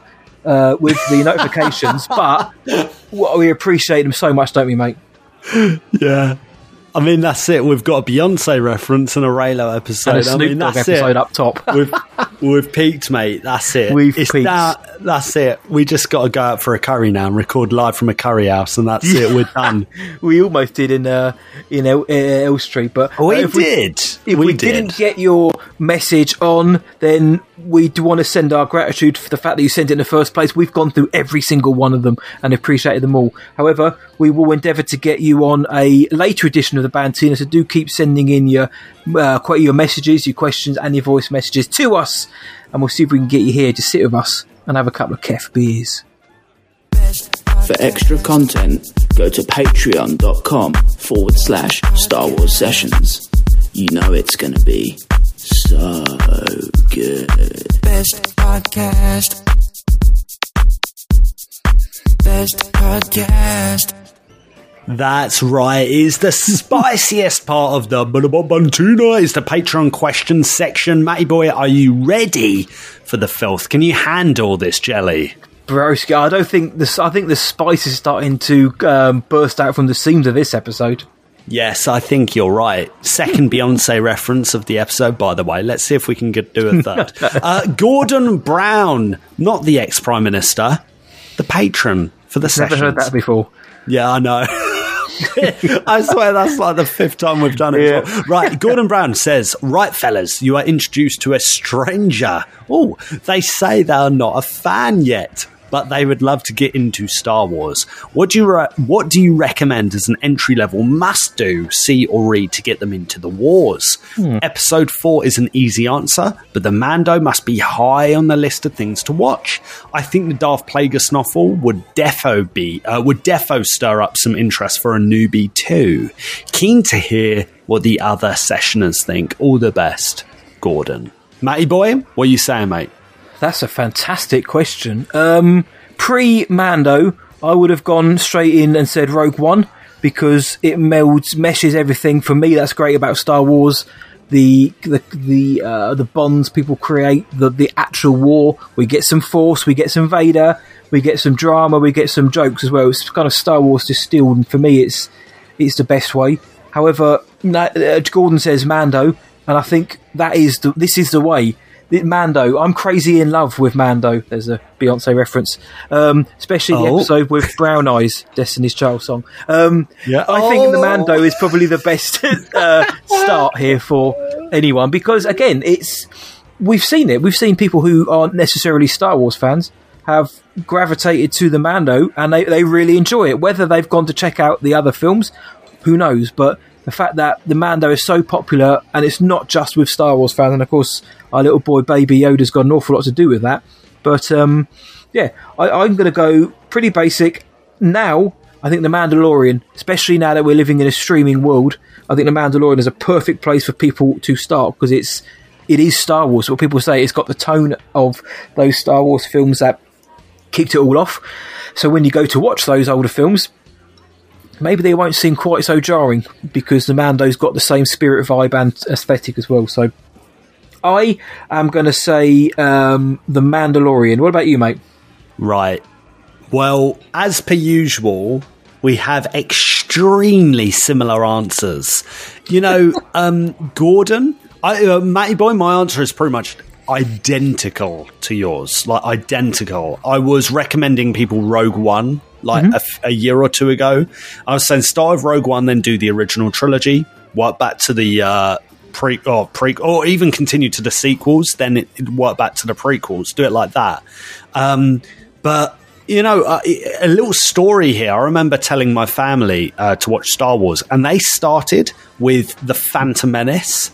And uh, you know, I look at that as a bit of a mistake, actually. And listen, I I love Phantom Menace. Like I love Episode One, but I just think if you're showing that to someone for the first time, I don't know. It is. Um, I don't think it's always the best ambassador ambassador to what the wars can be. I could be wrong. I could be wrong. I do, however, think the Mandalorian does do this, and I think the Mandalorian is so grand in the way that it treats Jedi and the Force like a mythology, like it because in the universe it's that you know? And last week we had a quote from on on the show like in one of our audio clips of Dave Filoni saying not even everyone in the Star Wars universe believes in the force you know they're non-believers. And that's a huge theme in the Mandalorian. And I think that leads to such interesting storytelling. And then when you kind of see that faith that that ultimate force being in the in that galaxy at the time Luke Skywalker appear at the end I think that's almost majestic, you know, and, and to see that and go, oh, that's Luke Skywalker, like as a new viewer, that must be mental because everyone knows uh, or has heard of Luke Skywalker, everyone. And so to see him like that, it would be like, well, we've seen that now. Now, do you want to go see the story of Luke Skywalker? Yeah, go on then. Yeah. I think that's a brilliant one. And actually, I'd start it with Rogue One still. So, Mandalorian, Rogue One original trilogy, sequels, then go back to the prequels. That's what I Yeah. think. That's That would be my viewing order.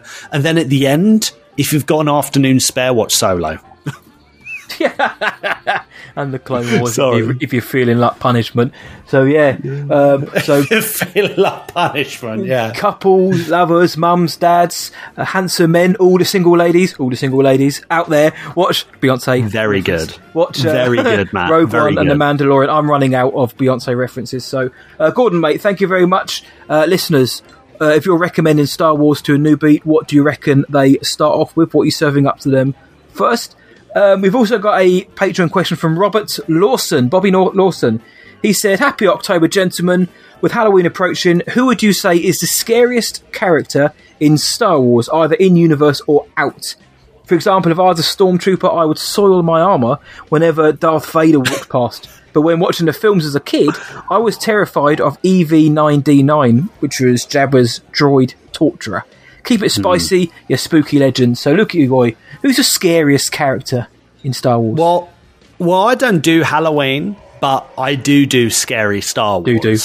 I do do scary. That's not a Beyonce quote. I don't think. uh, uh, I don't think so, no. Yeah, but I uh, I think it's hard not to think of the Vader scene in Rogue One. Oh. Uh, and again, Rob, to kind of just lead it back to Gordon's question we've just had, I think that's a marvelous way to be introduced to Vader as a villain. But I think really we get to see Vader become a human, don't we? we? He gets more and more humanized as the trilogy goes on. Yeah, yeah. So, someone who I think is genuinely scary, shout out to Star Wars animation, is Darth Maul. Like, Mm-hmm. That guy is absolutely mental. Like, he is nuts. and, Sa- and Sam Witwer's voice as Maul in Clone Wars and Rebels is just like, it is that haunting, isn't it? It is just, oh, I don't like that. And it's meant to be like that. So I'm, I- you know, I'm going to say Darth Maul.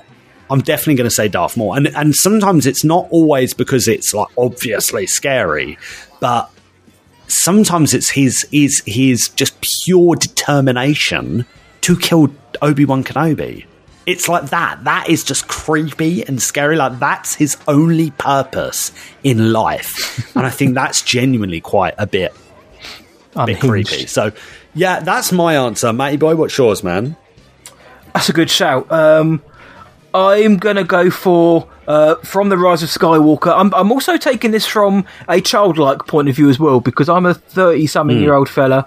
Um, it, it- you know, it, it takes a lot to scare people sometimes of our age, uh, especially when it comes to something like a space opera. But from a, tr- if I was going to show my daughter Star Wars or a younger person, I think they would be terrified by that beautiful liar Palpatine in the Rise of Skywalker. I think uh, because he's Um, he's essentially a re- reanimated corpse at the end of the Rise, like hanging from that crane, and you've got his, his fingers are all mangled, and his face. That's why he's in the shadow. His face is Yeah.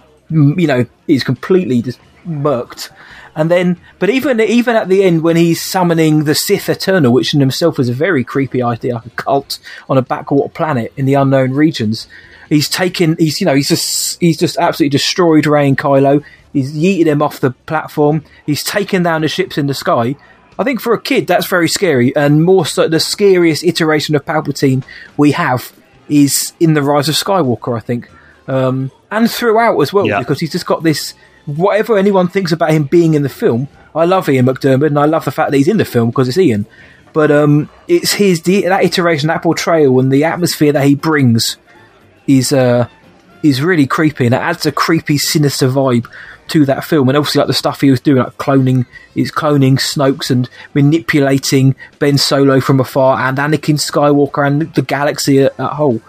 I think, Palpatine genuinely is the scariest character in Star Wars, other than Van that, that weird, creepy fellow who was attending to Darth Vader in Rogue One. My lord, they're at the clinic. It's like, who's that a weird? Shut up, you creep. exactly. Get out. I'm trying to have a bath.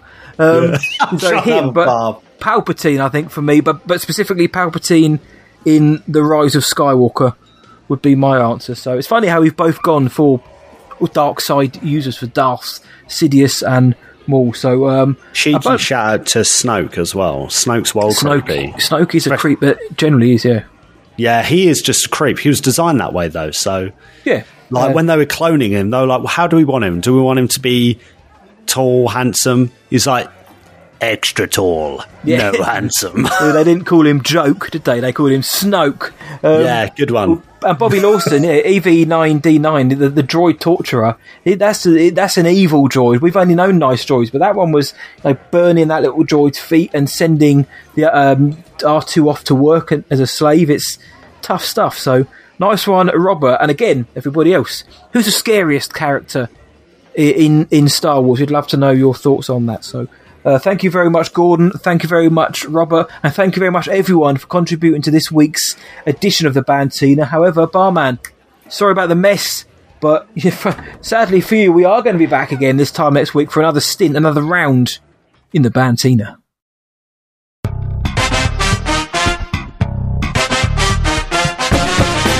Yeah.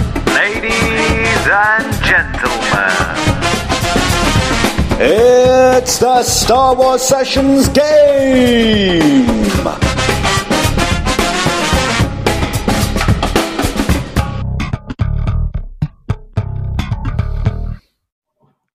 Mm, yes, so that's right. Oh, you're right, Matty boy. I mean, Dan. Yes, Dan. it is just so good. Game. Um, yeah, every week we end the show with a game, and this week it is my turn to host the game. Matty boy, are you ready for the filth? Say my name. I'm ready. Say my name, say my name. Um, I love that video of that guy at Beyonce's concert who does that. She like holds out the. Yeah. Oh man, I've se- Love I have seen that as well, which is unlike me.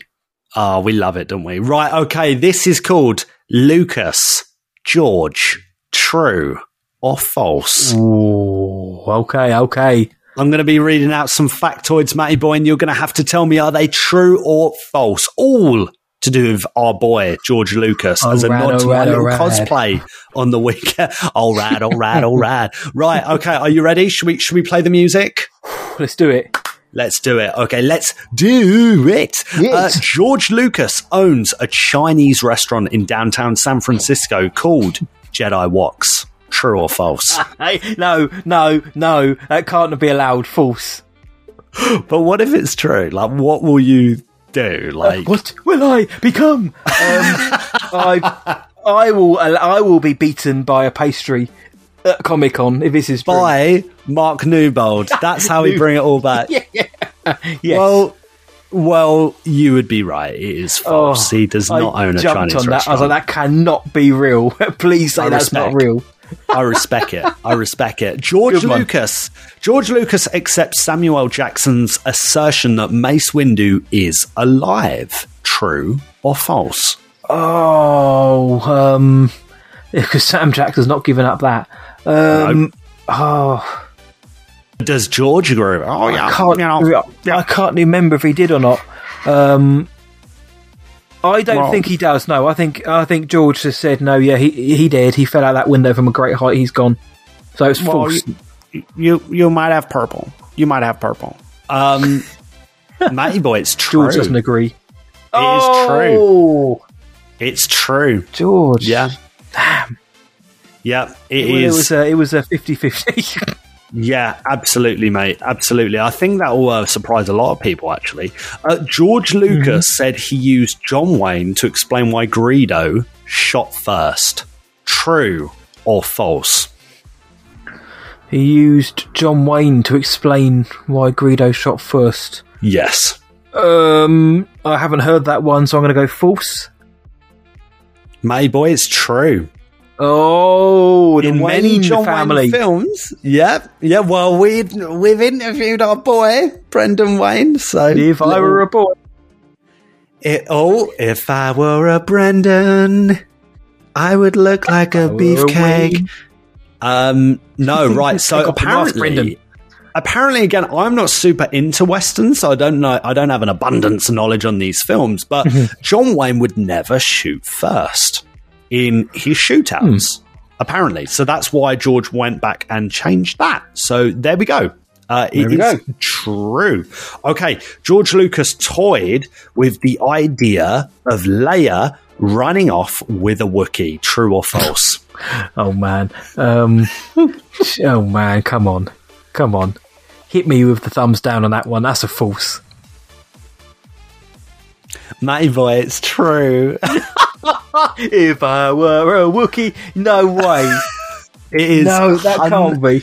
It's a hundred percent true. It's Thank a hundred God for the percent no true. for the no men around it, George. If there was yes men in the prequels, there were no men in the in the OT. Thank God for that. Yeah, it, it was discussed, and it's actually recorded in one of J.W. Rinzler's uh, books. Oh, wow, okay. It was kind of this idea that Leia was going to run off with Oh, a Wookiee. So yeah, a bit weird, right? Okay, only only two left. George Okay. Lucas wanted to be a pilot, which is where the influence of Han Solo came from. True or false? uh, I think that's false because I'm sure it was the the drag races of Modesto which was his insp- inspiration. He, he loved cars, so I'm going to say false. I've saying false an awful lot here. May boy, you're spot on, mate. Well done. I thought I thought I had you with that. I thought I was like, will will I will I crush him? with this game, but you know, no, you've pulled it back a little bit. Well, that kind of leads us to our last question. George Lucas said to Jurassic World producer Frank Marshall, Marshall, sorry, mm-hmm. I'll crush you like a bug. True. Yes, yeah, he did. I've seen it, and I laugh every time. I'll like a bug. he That's right. in that interview with um with um Yeah. Andi Gutierrez Anthony and Carboni. Car- yeah, that's right, Carboni. Yeah, that's right. Well done, Matty boy. Yes. I'll crush you like a bug. You know, yeah, crush so- you like a bug. I'll crush you like yes. a bug. What's Imagine What's great told. is there's a there's a little pause. There's like a gap Yes. between. Like this dude, Frank Marshall, like comes over and he's like, "Oh, Jurassic's number one," blah blah blah, and George just turns around like there's a little pause. I'll crush you like a bug. Oh, And the oh. funny thing is, if people watching that who, for some reason, didn't know who Frank Marshall was, one of the great producers and, and directors of our time, they would just think George Lucas has just said to any old random old geezer, "I'm going to crush you like a bug," and probably think, "Wow, George is really aggressive. Wow, where did that come from?" But they're great mates in reality. yes, they are. They, they work together, haven't they? Didn't he work yeah. on Indiana Jones or something? Frank Marshall as well. Yeah, it's, it's um, Kathleen Kennedy's husband, Frank Marshall is. No. Yep. Why? Didn't know that. Didn't know- show. well, that that makes a lot of sense. Okay. Well, you did okay, Matty boy. You did okay. What did you get? You got three out of of six, seven? I think. Well, that's One, two, three, 50%. four. Just like Yeah, our radio man. polls, straight down the middle, dude. I'll take that. Oh, mate, it's all it's all parts portrait rhymes. It all rhymes, you know. Crush you like a bug. Yeah, I, I will. But oh no, uh, good, good job, good thinking, tying it in with the uh, the the Lucas film cosplay. And next up, Luke will be uh, Cal Kestis, and then Luke Blywalker. Yeah, Jar Jar. Jar Jar. He- he's he's a key to all of this. I'll be an Ewok. Yes. The I'm up to that, size. actually. it's the same height. yeah. About. And uh, we can chase you down and throw meatballs at you. And I'll throw my spear. Yeah. You ever and throw sausage rolls? We can unite together to throw sausage rolls at all the Fanfatrax crew. Out of love, though. Yes, out of love. Yes, it's coming, definitely coming from a good place. Just like Here, have a Uh, sausage roll. yeah, slap. It's like everything One I've of them seen gets from a steak bake to the face. the oh, face. it burns. We could go on forever. I'm cutting it short. Just like Yeah. the Reylo community, full of passion, full of love. That's where our pastry pound pounding of fanfare tracks is coming from. But um, episode 134 has been a delight to be a part of, an eye opener. Luke's fallen off his chair in in an epiphany moment at one point. Uh, Matilda, we'd like to extend our gratitude once again for coming on. Do go follow Matilda, the Swedish Jedi, on Instagram. Uh, it'll be well worth your while. But that is that then for this episode of Star Wars Sessions. The fun does not end there. Maybe like Ben Solo. No, everyone, no one's ever really gone. Where can the world find us, Master Blywalker? They can find us at starwarsessions.co.uk. Search for us on social media, on Twitter, Instagram, TikTok, Facebook. Just search mm-hmm. Star Wars Sessions and we will be there. Send us a voice note or a message to our email address. Hello there at starwarsessions.co.uk. Yes, we are on Spotify, Apple Podcasts, Stitcher, TuneIn, Amazon Podcasts, uh, Anchor FM. Everywhere in the galaxy you can find a podcast, you are going to find us there. And if you love our show, please consider leaving us a good review on your podcast provider of choice. Head on over to podchaser.com and please do the same. It's the IMDb for podcasts. It's awesome. We're on there. So a five star review on your provider of choice helps us more than you know. It helps us grow, gets more listeners in, plus means we get even more incredible interaction with you guys each and every week. Yes, absolutely. And please tell all your Star Wars friends about us. Tell your mum, tell your dad, tell your mates, tell your cats. Go tell Frank Marshall. Tell your Ewok, tell your cousin. The more the merrier. Their castle's spicier. Uh, tell Vaneé you'll crush him like a bug if he doesn't go away. This is the podcast you're looking for. So until next time, from me, see ya, and from Luke, May the force be with you always. Luke. Luke. Ah, yeah, yeah, yeah. Lyro.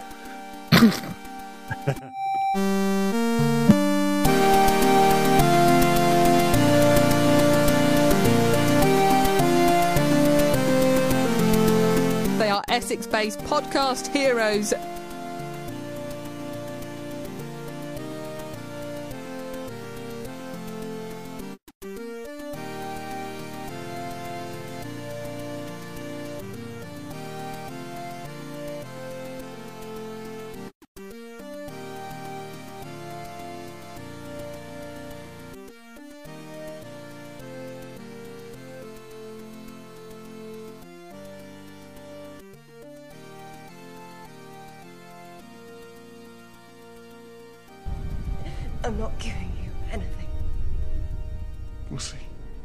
Tell that to Kanjiklub.